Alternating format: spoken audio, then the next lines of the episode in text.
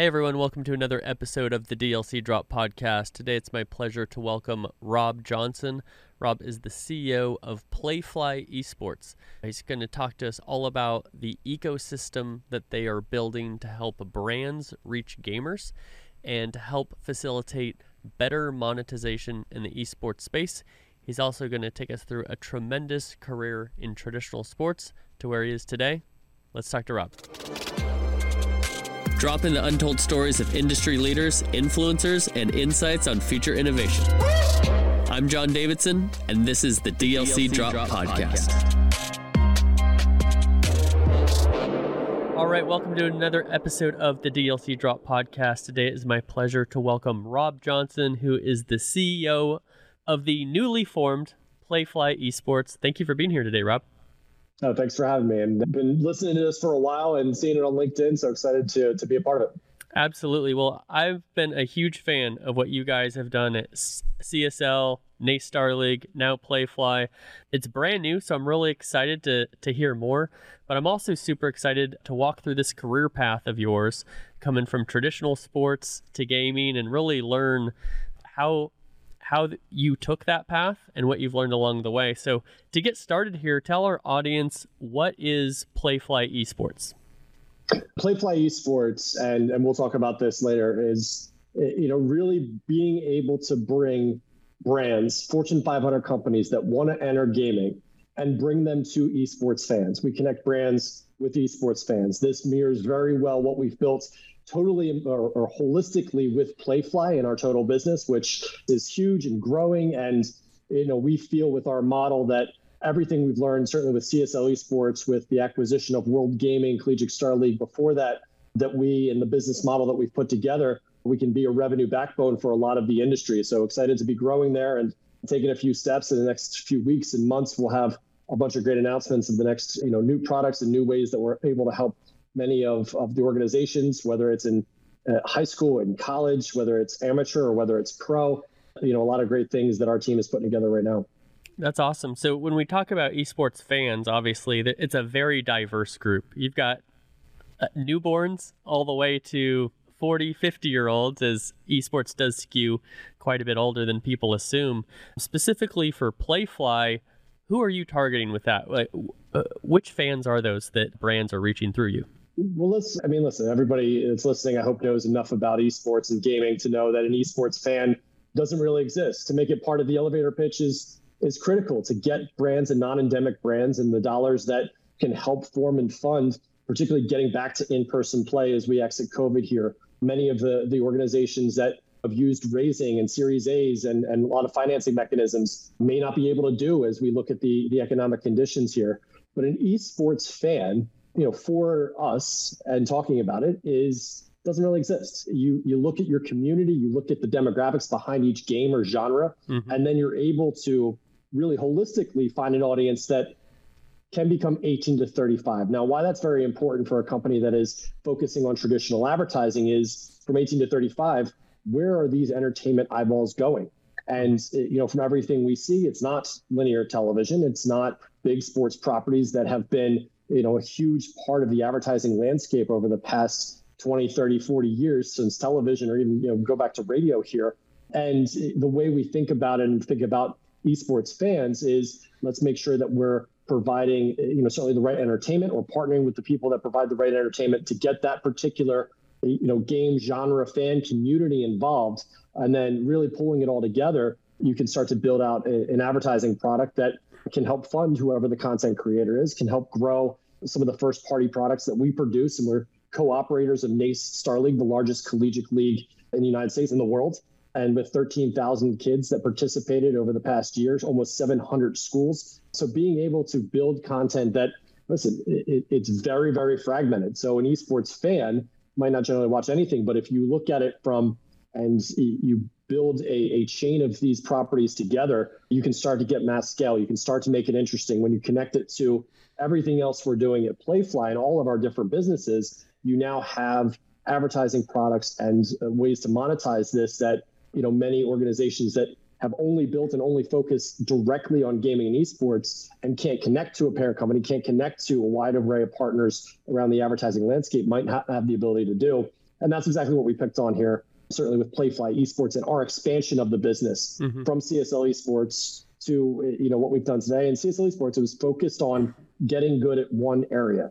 And I'll just go back a couple steps here. 2020, you know, a lot of people were trying to figure out how to move, you know, into a virtual landscape. Collegiate Star League has been around since 2009, tremendous business, and you know, World Gaming had been around since 2010. They were both owned by Canadian movie theater company Cineplex. They had decided because movie theaters were shut down that this was something they were willing to let go. And at the same time, Mike Schreiber, formerly a partner at 76 Capital, one was on the, the Hulu founding team, you know, he had, had decided to put together this broader Playfly company to disrupt sports media in the landscape in general, esports being a big part of that.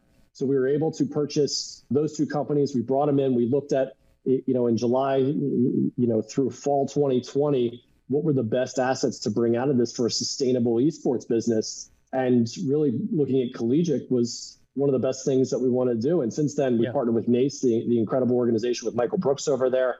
But one of the key items that, you know, looking at advertising and advertising revenue and, and sponsorship particularly, is it's a very large part of what makes up esports revenue.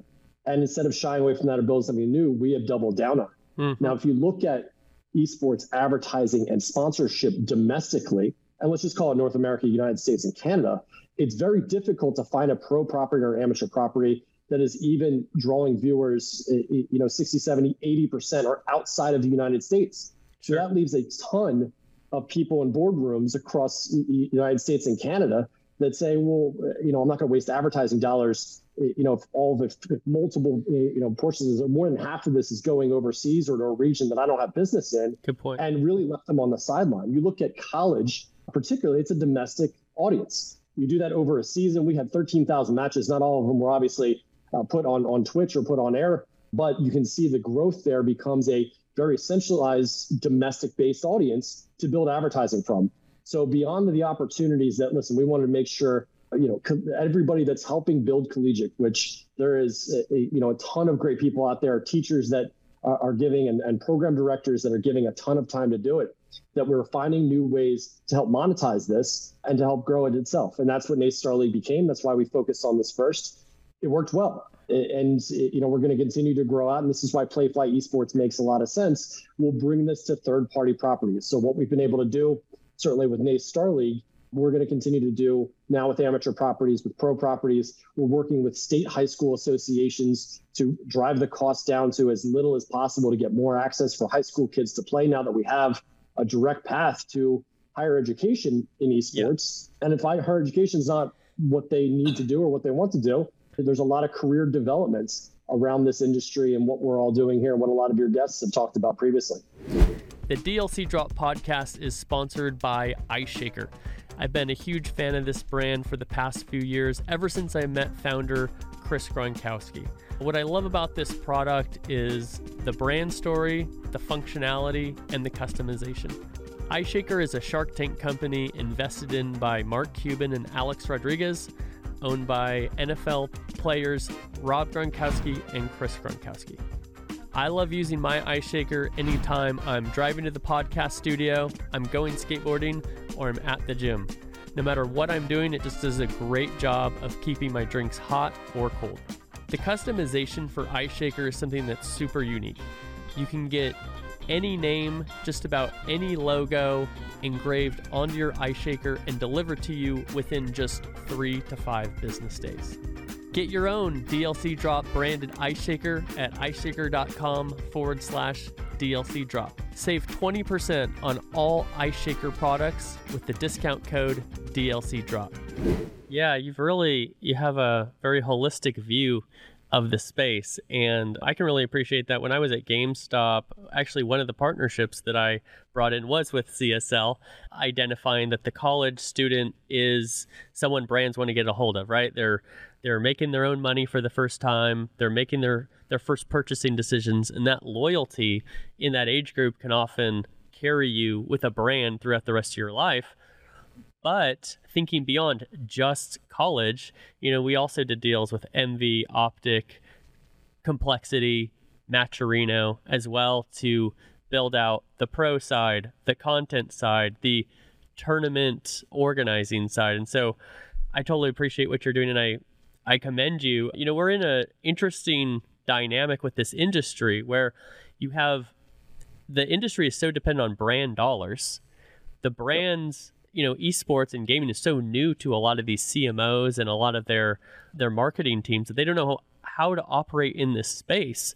And so when you can help make sense of this for them, and then you're providing an offering like you are very strategically to then give ROI back to a brand, because that's the reason that they're sponsoring in the first place. They're not doing it out of the goodwill of their hearts or that they're big fans of gaming. It's because they need to make more money, so they sponsor you so they can get that return, so they can get that customer.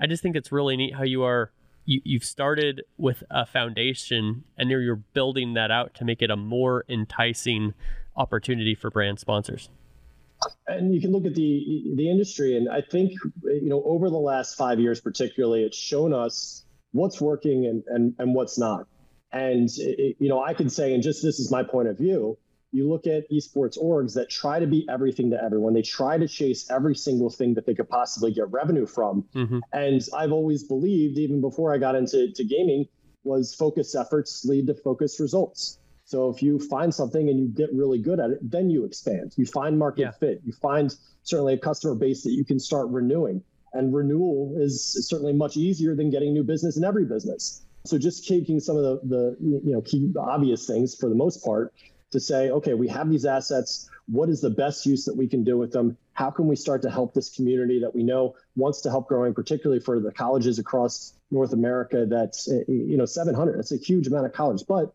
there's over 5,500 colleges in North America, so we still have a long way to go. And I know that there's a lot of clubs out there that want to turn varsity, and you know we're hoping our efforts here, particularly on the college side, are able to fund it, are able to help, are able to show administrations that that this is real and that the student athlete relationship that can occur, there's many of the same benefits that, listen, I was a rower in, in college and high school. I didn't have an esports team, or I definitely would have done that. But the same benefits that you can transfer there, the administration's you know, principals in high school, uh, and many of the brands, it's education. And so that's where we started. It's if we're educating people and we're helping with education and we have esports going, that's a great base to start. Yeah, and you know, a lot of times these esports orgs are in such need of cash that anybody coming who has a significant amount, it's just like, yes, we'll take your dollars and we'll do what you say. And then what ends up happening is they don't produce ROI on that partnership because it's not the right fit, it's not the right strategy to engage the audience. And then what happens is you've got a case study of, yeah, this I sponsored a team, it didn't work it's a small network with these CMOs with these brands, right? And so right. people start talking and they say, "Oh, this isn't the space that we thought it was. You know, I'm going to put my dollars back to the NFL or the NBA or the places that I've produced an ROI in the past."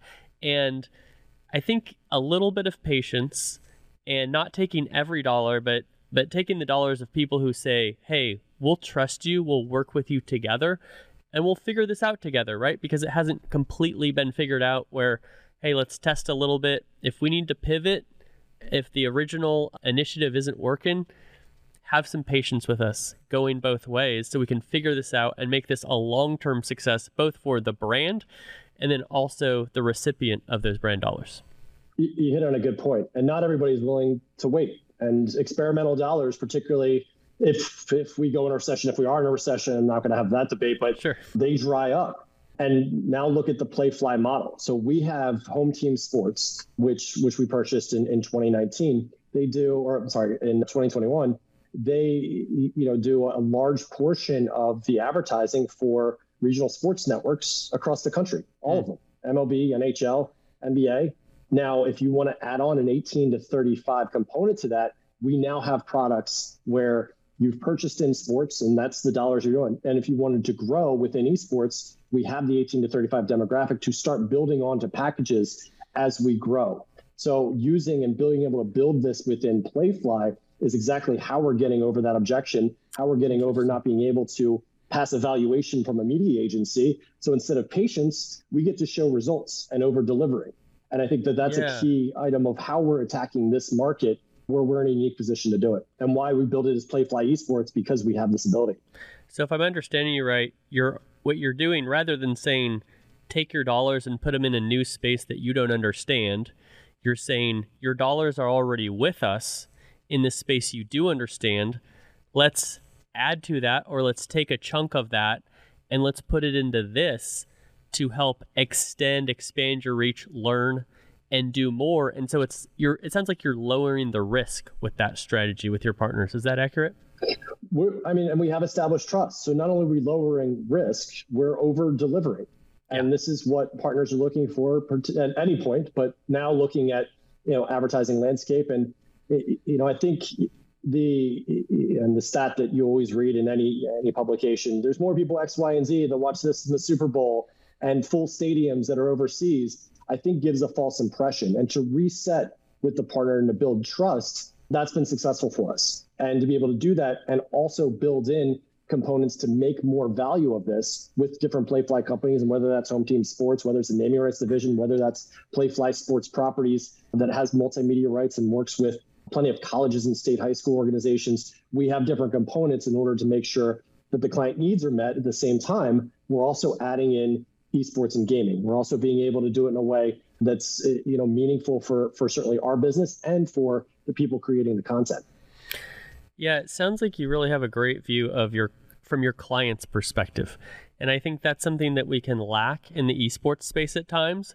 We can say, "Hey, we're doing all these amazing things. Haven't you heard of us? You should come support us. We'll only embrace you if you support us in the right way." And we sometimes forget, "Wait a minute. This is a business that they need to make more money helping us than if they don't help us, right? Or if they help somebody else. And so I love the perspective of the client and then taking that to your team. And my guess would be that based on your experience pre Playfly Esports, pre CSL, pre Nerd Street, you gained a lot of understanding in traditional sports of how to do that. So why don't you walk us through this career path of yours pre gaming? And let's talk about how you got through that and what you learned. I mean, there wasn't really pre-gaming. I've I've been you know a gamer, a casual gamer my whole life. In 1993, Star Fox Super Weekend champion at my local Walmart. Nice. And Nintendo brought 1,500 activations to help sell Star Fox. I got one of the bomber jackets that definitely doesn't fit me anymore. but I started. Uh, that was my one and only competition that I was able to win. But from there, I've you know always been interested in entertainment and media I grew up in the Philadelphia area. And you see Philadelphia mural in the background here. Yeah. And was just fascinated by, you know, everything that went into not just the game of the NFL particularly, but the business behind it. So, eh, you know, as a rower in, in, in, in high school, that allowed me to go to college, which, which was great. You know, in college, I started to look for internships and I knew, you know, sports marketing was a field that I was interested in certainly in the media business. I had some great professors out at college, Marietta College, Southeast Ohio, a long way away from a kid from South Jersey. But we were you know, doing real well at the rowing program. You know, we had a great sports marketing professor and introduced me to, uh, you know, what this whole industry could be. And from there, I, uh, you know, asked everybody I knew for years, you know, do you know anybody who works for the Philadelphia Eagles? So I went home in the summer. You know. I was mm-hmm. training at Boathouse Row in Philadelphia. Is there any way I could get an internship or a foot in the door? And I'm not kidding. After like a thousand people, I found it was my aunt's, you know, former roommates from college's brother, like something ridiculous like that. Had somebody that was in the ticket office at the Eagles, gave me a shot in order to, you know, be able to get an internship, and that that launched my sports career. And from there, I went to grad school. I went uh, to coach rowing as a grad assistant at Jacksonville University. So I was getting my MBA. So I did the same thing. Does anybody know anybody at the Jacksonville Jaguars. I have this Eagles internship experience. Yeah. You know, help me out. So I was really interested in certainly being at the NFL at the time. And it was very frustrating. I got a bunch of interviews. The Eagles on my resume was was awesome. And it, you know, kept getting denied. I think it was three or four interviews, and I just couldn't get a job with with the Jaguars. These were the good years too. The Jack Del Rio like went to the playoffs and yeah, you know, a much different time than I think we've seen in the past few years. But on campus one day, there was a flyer, and it was for a Jaguars ice cream truck driver. And I wow. it hit me. I was like, this is it. I'm going to do it. And I put together a plan. Again, I was in business school, so I had time to do this stuff. Uh, a business plan of how this ice cream truck was going to take over, you know, North Florida and was going to sell out the stadium. And this was the path to future generations and generational fandom. So I got to present that to the team. And I think two or three minutes in, they, they just told the group, it was like four or five people, and they said, stop. Like, this isn't what we're looking for. We just need to um, know um, you, have a driver's license. yeah, that's and that's it. They're just like absolutely like this is not what we are expecting from an ice cream truck driver. Why don't you come back next week and we might have something for you? And that led to a full time opportunity. And I was with the Jaguars for for a couple years, a few seasons there. Wow. Graduated, got my MBA, and then opened up the door to go to back home to the Philadelphia Flyers. So I started there, and I was there for for about nine, a little over nine years.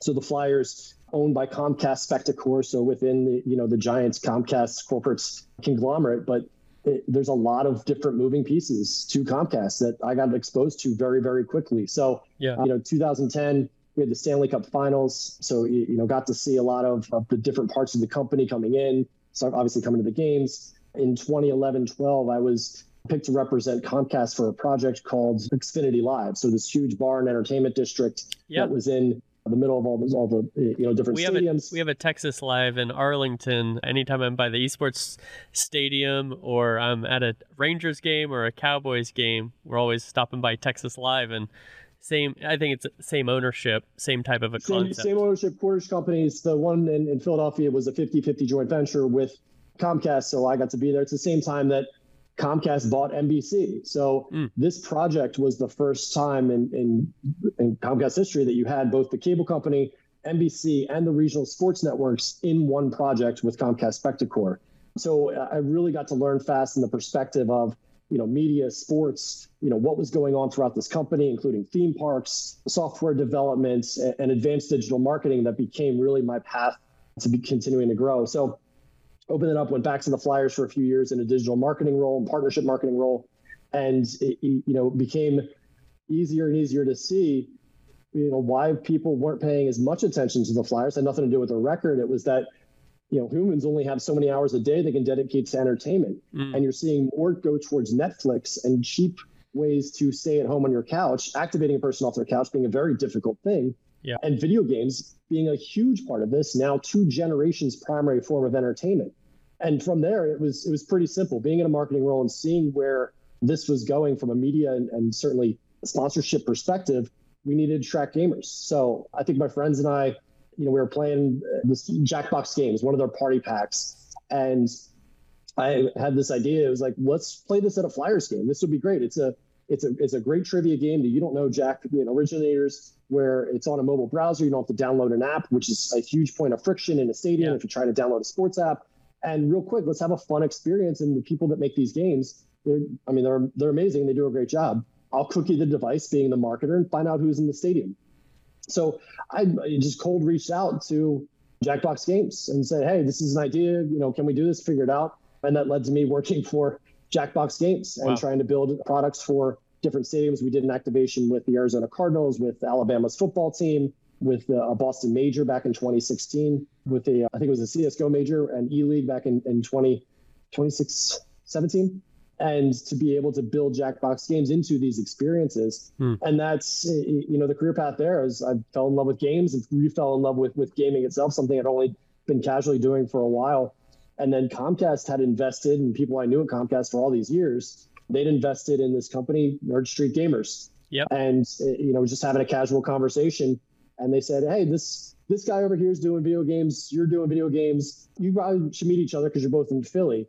And the guy's name was John Fazio, the CEO of Nerd Street. We met, hit it off, became friends. You know, started helping them with small projects, and then uh, you know once they got a little bit more funding, I came on board full time as their CMO, then their COO. We raised the Series A. We brought in Five Below, more Comcast, 76 Capital, which has been great partners throughout my career. Yep.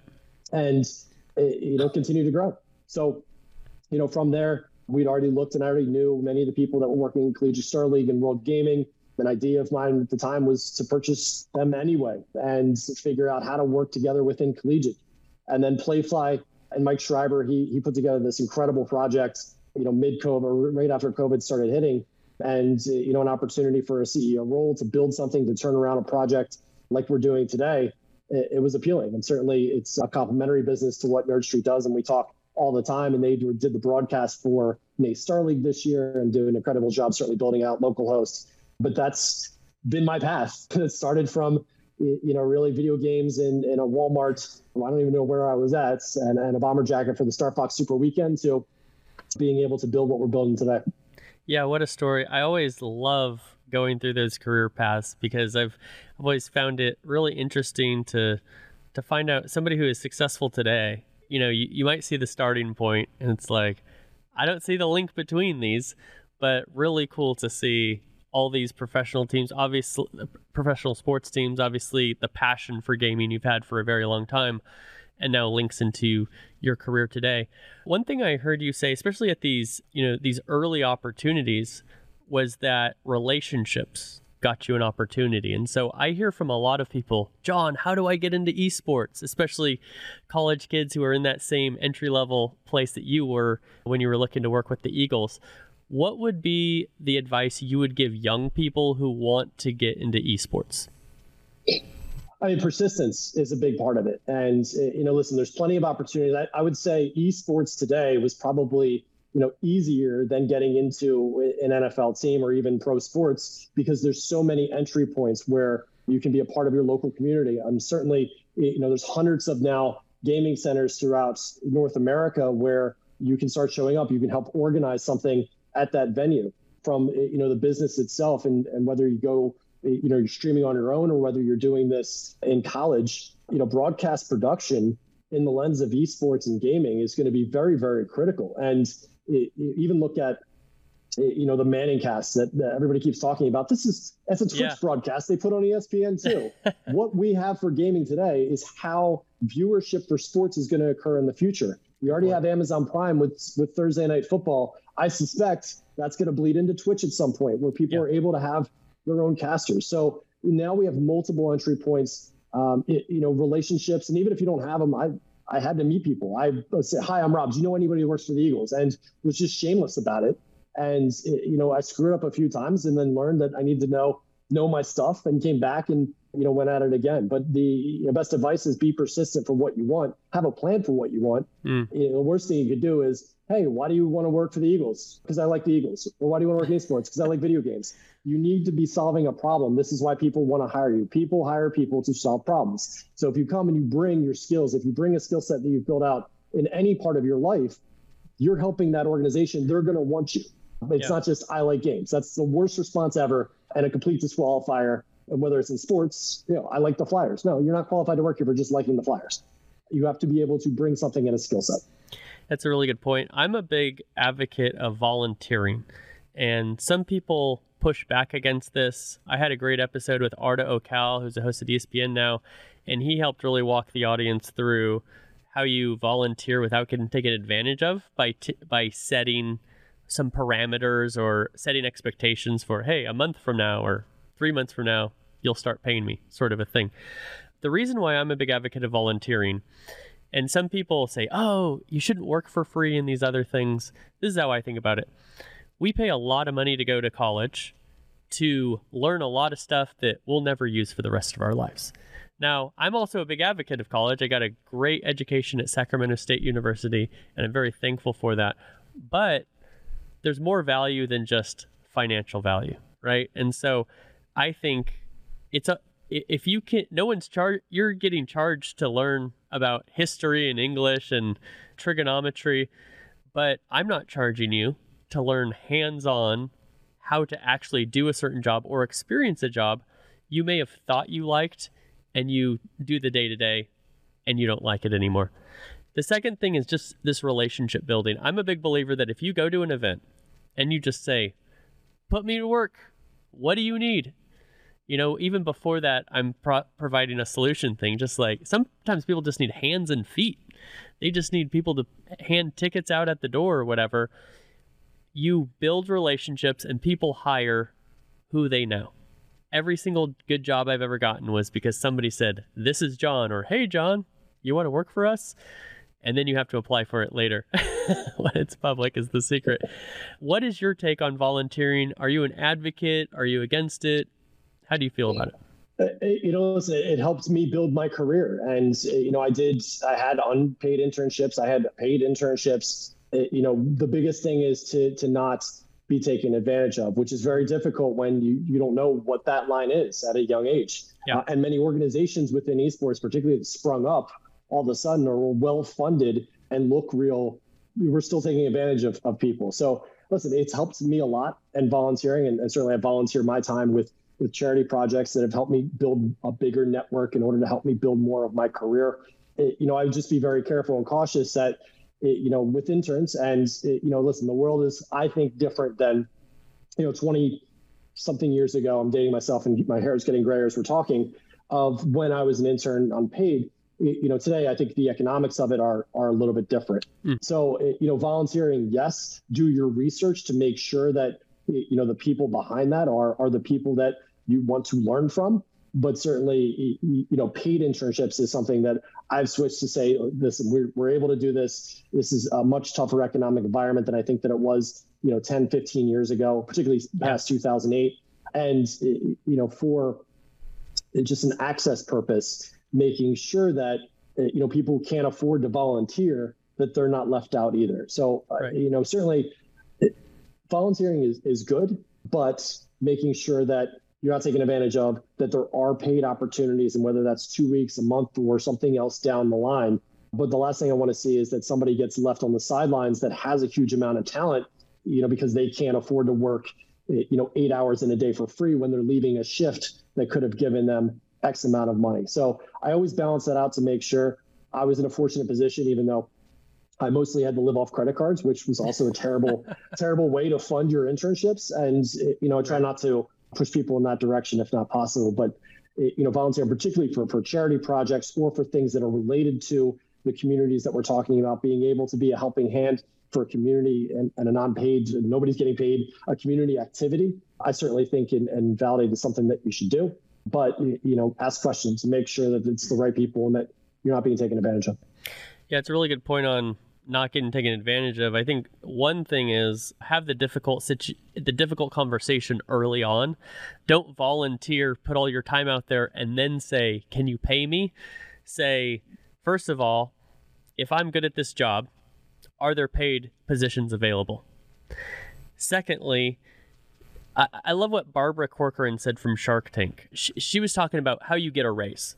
And she essentially said the way you effectively get a raise from your company is you go to your boss and you say, What would it take for me to get a raise? And they tell you. And then you go do that. And then you come back and you say, Look, I did XYZ. Let's talk about my raise. Similarly, saying, Hey, I really want to get my foot in the door here. I want to work for your organization. What would it take for me to get a full time role. XYZ, then you go do those things, obviously ensuring ahead of time that there is a full time role available if you do them. And then coming back and saying, hey, I did it. When do I start? What is your perspective on that? Or is there anything that you would add?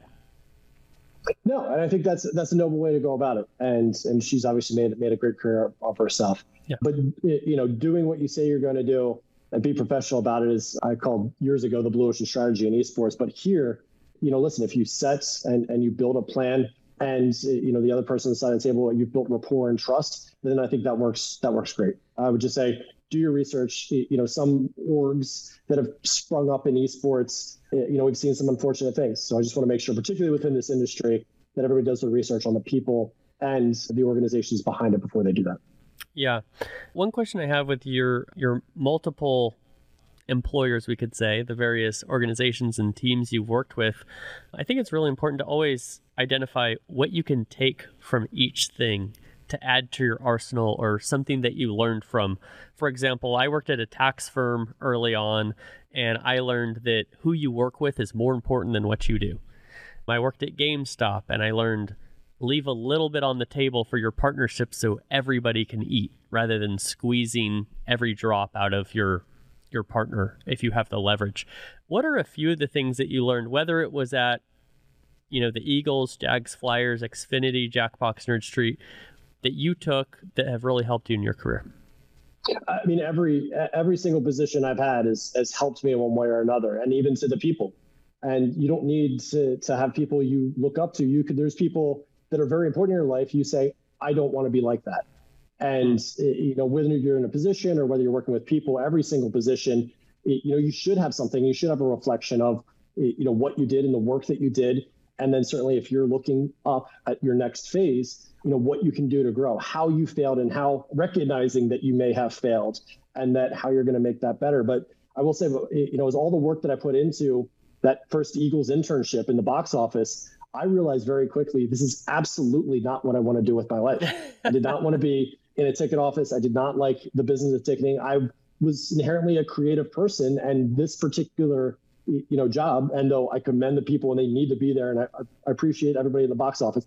Yeah, I just could. It wasn't for me, and I found that out very quickly in my internship to then focus on okay, what are creative roles, and then that helped me even more in college, pick classes as I was finishing there, and then to learn that I also needed to have a better business base because many of the roles I was looking up to, whether it was the Eagles org or anywhere else I was starting to look for an actual job, started to say MBA preferred or MBA required, which then helped me make the decision to be a grad assistant and to go to to get my MBA. You know, from and particularly in an early age in 20s, from the Flyers perspective, it was a long journey. I had multiple roles in a huge organization and got to meet a ton of people. And, you know, within there, you meet every personality and you can start to see, you know, one, when you're in an org like that, how to be a leader, how to check your ego at the door, which, you know, I had some great mentors that beat me over the face with it metaphorically to make sure that, you know, I had the right, the right mindset in order to, you know, eventually become a leader and to grow within the organization. And without, you know, some of those people, unfortunately, you know, I got to got to learn a lot. And you know, within gaming itself, and I'll fast forward, but you know, what I've learned in gaming so far is is there's so many tremendous people trying to solve this problem of how do we monetize it? How do we find success? How do we figure out we have all of these gamers in the United States and on this planet? You know, what is a sustainable business? Mm. And you know, let's just talk about the publicly traded companies. It's you know, we know that there are many of them, if not all of them, are EBITDA negative that struggling to find revenue and sustainable ways to drive revenue and also keep costs in line. This is a valuable lesson within the industry of okay, what are the actual problems we need to solve? And that then focuses our team on this is the task and the job we need to do. This is the area that we're going to pick, then grow. And I think that that itself is you don't have to look at just the organization in your role. You can look at a broader industry and how they're growing or how they're not in order to determine your next steps and how you need to move. Yeah, that's really well said. Now, let me take it from the brand's perspective. If I am a non endemic brand and I know not a lot about gaming, not a lot about esports, which is pretty common, and I come to you and say, Rob, I'm trying to figure this out. What are you saying back to me? What what's my starting point here? Your sports sim is going to be tough. We can't get a million people to play a sports sim. It's just not going to happen to all the brands out there. I'm sorry. We want it to happen too. But I th- I thought that young people just want to do what I did physically they want to do it digitally right? Like if i'm a if if i'm football don't they just want to play football video games? Am i wrong Edu- about that? it, it, all starts with education. And uh, you know listen you can you can read anything that that, that comes across and particularly the non-endemic media mainstream media and i'm not going to pick on media that's not that's not sure. what this is going to be but it is does show the best highlights of esports which is a stadium full of fans. Mm-hmm. would they instantly think of okay that's like the hockey game i went to or the football game i went to this is big, it's arrived, and you can't put the in between together of you know a, a United States uh, or anybody in America and the, the American consumer is far different than somebody on two different continents in Europe or in, in Asia. Uh, they've always been different. So having to build and having to build things that an American consumer would enjoy, or even North American consumer would enjoy, that's a different journey. So it really, it all starts with the brands of education. And you know, we as as Playfly Esports we start by building trust. Like, take it or leave it. This is exactly what we see. This is how we're going to educate you and your staff. We'll be open and honest with it, and we'll establish trust. And if that's not something that they want to do, then we've walked away from deals before. Not a big deal. But you know, establishing trust here, I think, is very important. And then, you know, from the brand itself, managing expectations. You know, we know, and even if they wanted to pick a sports sim, which guns are an issue. Uh, they're sure. they're an issue in this country for sure. And you know, we get into a conversation about this, and these are the most popular games, and there's red blood games and there's blue blood games. The blue blood games is you know for us and how we explain it, you know, very much in this fantasy violence, like Wiley Coyote shooting an Acme rocket and falling off a cliff into a puff of smoke, isn't really that different from Fortnite being zapped into a television into oblivion. Right. So we have these conversations to educate. Whereas Red Blood obviously is the Call of Duties and you know a war simulator. There's not a lot of appetite there for many sponsors, which listen, we understand. But to disqualify games because of lack of understanding is something that you know we work through all the time with sponsors and partners to understand gaming culture, to understand particularly gaming culture within a genre. If they're starting to you know saying I want to do this game or this game, great, and we'll educate on what would be the next steps to do it. But listen, just because we we kind of started here in college esports and we're helping fortify college esports and now into high school esports, we're also in education at all times. And that's, you know, what our staff does. And it'll take a long time. Yeah, I think these educational conversations are pretty common. Most of the times when I talk to somebody from an org or a league or a company like yourself, I'm hearing this a lot. Is it starting with kind of esports 101? We're getting to 102 as people have been around this for a little bit. I'm curious of your perspective on how brands can effectively engage the skeptical community. And my my view of why so many brands have really dove into esports is because they understand every kid is playing video games. They're no longer watching traditional television or participating in traditional sports they used to. But it's really hard to integrate into a non-competitive game right? I always use the example of Red Dead Redemption 2 is this old west old west game and if you're mountain dew or doritos or lexus how do you integrate into that right? And so then they see esports and they see these big headlines. Oh 100000 people over a weekend went to this event in poland and you know we've, we've got all these global statistics right? And they say i see sponsorable assets that are ripe for logo placement and in traditional sports, we don't question logo placement, right? I'm like, I'm in the Dallas Cowboys arena and or stadium, and I, I see the Albertsons blimp flying around. Cool. Maybe I'll go grocery shopping there someday, right? I see uh, State Farm on the side of my Dallas Mavericks basketball hoop, and I don't question that they don't come from basketball. I just say, oh, yeah, I really enjoy their commercials. I will consider their expensive insurance one day. In esports, we say, what business do you have being in my space? You know, you haven't supported me before. Now I'm cool. And where have you been? And so, so my theory is that you have to enhance the experiences of the community. You have to give the community what they want, but cannot attain for themselves. And if you do that in a way that is consistent with your brand story, then your brand is embraced. Do you have a consistent view with that, or have you recognized something else that has helped brands be successful? Yeah, let's uh, first back up on your choice of football team is is awful. I just want to be be very very clear as an Eagles fan, Dallas. Well, I'm actually a San Francisco 49ers fan, oh, okay. uh, but so just happened to live in Cowboys, Dallas and put Dallas burn. Cowboys aside. no, you know our view is very consistent. It needs to be additive to the community and the culture beyond just being able to fund that it exists. You know, we work with many of the partners to provide, you know, whether it's free trials or whether it's something of value it's you know logo slaps aren't getting anywhere. They don't get anywhere in professional sports and and stick and ball sports today. Sure. Uh, so making sure that we're properly integrating partners, that we're making sure you know we're picking sometimes the right partners, and and we've turned down partners. You know, and it's tough to turn down cash, but you know to know that a community is you know going to turn on you, we'd rather you know continue to build in the direction we're going. Yeah. Do you have an example of a brand that you've seen do this well? Whether it's been a brand you've worked with or just that you've observed happening somewhere else?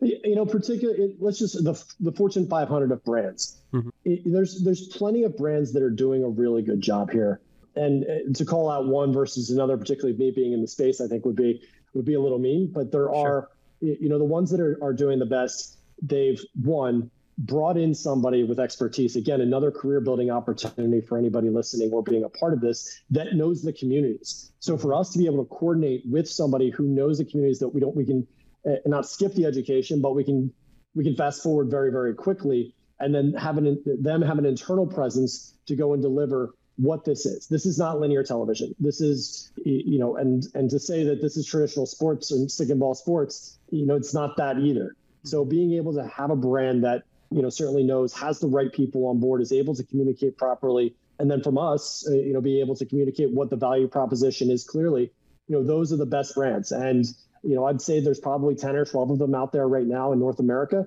they're growing every single day and you can see or google you know, an esports manager or above for many big brands that they're also growing into that as well. So, you know, expect that to improve and and certainly, you know, more brands to effectively not only, you know, get their brands integrated into the communities, but manage up from the right. perspective of the manager, the director, the vice president of esports for this company to be able to look and say, this is why we're doing it. So, you know, as the companies continue to mature, as our space continues to mature, and you know, listen, we even have there's going to be you know different ways that we're able to have new ad units. There's going to be new ways that we're able to work with our casters and work with experiential now that we're getting back to in-person play. There's a lot of value to be had there. So you, you know, the brands, without calling them out specifically, they're the ones that invested and said, we know this is the demographic we want to go after. You know, we know that these are the properties within space. We have a trusted person on our team or team within there that can help make sure that this goes the way everybody expects. Yeah, I love that. You did touch on um, broadcasting there, and earlier you touched on careers in esports. You guys are providing a great benefit beyond just brands getting into esports that more kids in college are able to touch this space and learn what they can do for a living, right? That is associated with their passion. What are some of the pathways for our audience who's not as familiar? What are some of those career opportunities in esports as you see it today? I think Hitmarker, if you want to look at their LinkedIn, they did an incredible job putting out here's all of the jobs within esports. So I'm going to just give them credit because they did yeah. all of the work to do an exhaustive list. But uh, let's talk about on campus. And we're going to see a shift over the next few years here where, you know, it's the 2008 cliff, I believe they call it, but, you know, 2008, economy crumbled and yeah. less people had kids. 18 years later, they're about to go to college the next few years. Now, so there's going to be less kids to go to college. College will get more competitive. And, and some of the surveys we've done with colleges, 90% of kids on that are going to campus identify as gamers. So you're going to have over the next few years this tidal wave of, okay, we know gamers are here. We know that they prefer playing as their certainly entertainment and, and primary form of entertainment. You know, how can we turn this into, you know, the ability to learn and grow within all the careers that we're talking about? So you'll see, and you know, many of these schools like you know Maryville or otherwise have built gaming centers on campus. These Scholastic gaming centers, they're going to become more and more prevalent, particularly in Division One. And these are places for career opportunities specifically that hospitality in the lens of esports, being able to run a facility, to have people in the doors, to be able to move around and to build, you know, what an event can be. Uh, networking IT to make sure the competition works. There's there's a lot that goes into, and depending on the game, it, you know, making sure that it's it's competitively balanced, that that everything's working, and that you know that this is you know really a true fair competition. And then we've talked a few times broadcast production, which I feel is just going to be an explosive new area just because the way we're consuming entertainment is shifting so quickly that I don't know if there's enough people that are going to be able to produce it. They're going to hold the cameras that are observers within these games. As new games come out, there's going to be different nuances to learn. So, three key areas there that when you're having and you build facilities on campus with these colleges are going to need to recruit and to retain, because the last thing you want a kid to do in four years of college is just sit in their dorm room and right. not get a college experience playing, whether it's for another team or a pro team and not under your school flag and not being able to build the relationships that are really going to be key for the next part of your life. And doesn't need to be esports team, intramurals or otherwise. Having a facility to do all this is really going to be key for you know many of these colleges to to continue, many of the big colleges to continue. And there's plenty of colleges that have already done this that are well ahead of the curve that have the best esports teams today have, have really you know robust intramurals on campus and now curriculum that is able to you know be able to match what the career demand will be in the future. Yeah, it's a great point to really embrace the the gaming community on campus because they're going to be playing games regardless. And so you can either exclude them and they'll be away from all your campus club activities and games and events or you can create an ecosystem that has them doing the same activities but doing it together within the school's goals or initiatives. And I just love that there are so many different ways for people to make a living in this space apart from being off the stage. In fact, you and I obviously make a living in this industry and we're nowhere near the professional scene. Obviously, I mean, you with your Star Fox credentials may be a little closer than me, but I, I, I, better stick to my skateboard if I'm going with what I'm actually good at here. As we let you go, it's been such a wonderful conversation and I so appreciate your time. As much as you can share, because I know that there are going to be a number of announcements around Playfly, but what can we look forward to in the near future, or what can you tease for us that's coming soon? Yeah, and, and for Playfly Sports, listen, and go back to the beginning of the call, we are building a, a, a big company here, not only with the esports, but also Playfly broadly to be a revenue engine for many of the esports orgs. And so what you'll see is we'll be working with high school state associations in multiple different states. And you know, our conversation education and you know having kids uh, uh, have this experience in college, it's no different than in, in high school. They're going to game anyway. How can we make this where you know, many of the things that you learn in traditional student athletics, being responsible for other people, eh, you know, learning how to win, learning how to lose, mental health, physical fitness, key things of being a student athlete, they also need to bleed into high school and high school esports as this is now becoming a bigger, bigger pathway. But the thing is to let them sit by the wayside and game on their own and not have these frameworks, eh, you know, I think is short-sighted for many people or many admins that say this is more screen time this this is an opportunity. This is an opportunity to reach kids in a new way that we haven't done before and open up new, uh, you know, really pathways to growth and success that aren't throwing a football 50 yards or hitting a jump shot. And so I'm really excited for that. So we'll be continuing to expand with the high school state associations. Obviously, NACE Star League, we'll be working with them for a very, with NACE for a very long time. You know, our goal is to get you know thousands upon thousands of more students on board to get more clubs turn into varsity, you get more schools that don't even have a club into clubs and be able to grow the business on campus. From an amateur org perspective, there's plenty of amateur orgs that do these great events all throughout the country or live events throughout the country that don't and don't have the ability to go and sell sponsorship or to go find hmm. a regional partner. You know, we've built frameworks as big as what Playfly can do to help sell there. And then from a pro perspective, we we know the economics of, of pro esports. It, you know, until media rights becomes the dominant portion here, which seems like it could be some time, sponsorships and advertising will be a big part of this and we'll be here to represent. So all those key areas will continue to grow and announce great partnerships within that area. You know, but our really, really real reason here is, you know, revenue is a problem in esports. We're here to solve that. Wow yeah i mean it's a big problem and it's it's great to see the solutions coming as the as the space evolves and matures. Lastly how can people follow you follow follow playfly in the ways that you would like them to? Yeah at playfly esports at nace starleague for if you want to follow during the collegiate season we'll kick off here in september. It's really a lot of fun to to watch these kids compete at such a high level. Add rob scott johnson or find me on on linkedin Wonderful. Well, Rob, it's been tremendous having you today. Uh, this is one of many great conversations I've had the opportunity to have with you. And it's been a pleasure learning all that you've learned throughout your career and really looking forward to seeing what Playfly is doing. Really appreciate you as an ambassador of the space here to help build out this space as it matures, providing opportunities for people, providing opportunities for brands. Appreciate that. And thank you for joining us today on the DLC Drop podcast. All right. Thank you so much. My pleasure. Thank you for listening to the DLC Drop podcast. This podcast is part of the Esports Future I Podcast Network and produced by Innovation Media Enterprises. Make sure you subscribe on your favorite podcast channel and leave us a review.